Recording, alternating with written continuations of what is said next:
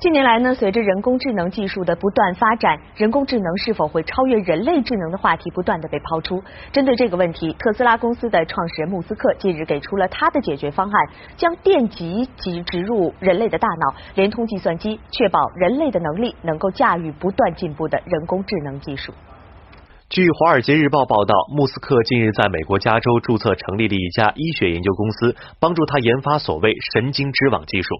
神经织网技术是由穆斯克在二零一六年提出的。简单来说，就是通过手术的方式，在人类大脑中植入微型电极，将人脑与电脑连接起来。如此一来，人类无需使用宽带、键盘、鼠标等输入设备，就能实现人脑与电脑间前所未有的高效而准确的信号和数据传输，实现思维的上传和下载，使人类在智能方面达到更高水平。不过，《华尔街日报》表示，这间公司在初始阶段不会专注于提升普通人的脑力，而是首先研究通过植入电极的方式来治疗癫痫和重度抑郁症等棘手的大脑异常。在解决完这些问题以后，才会研究人脑电脑交互技术。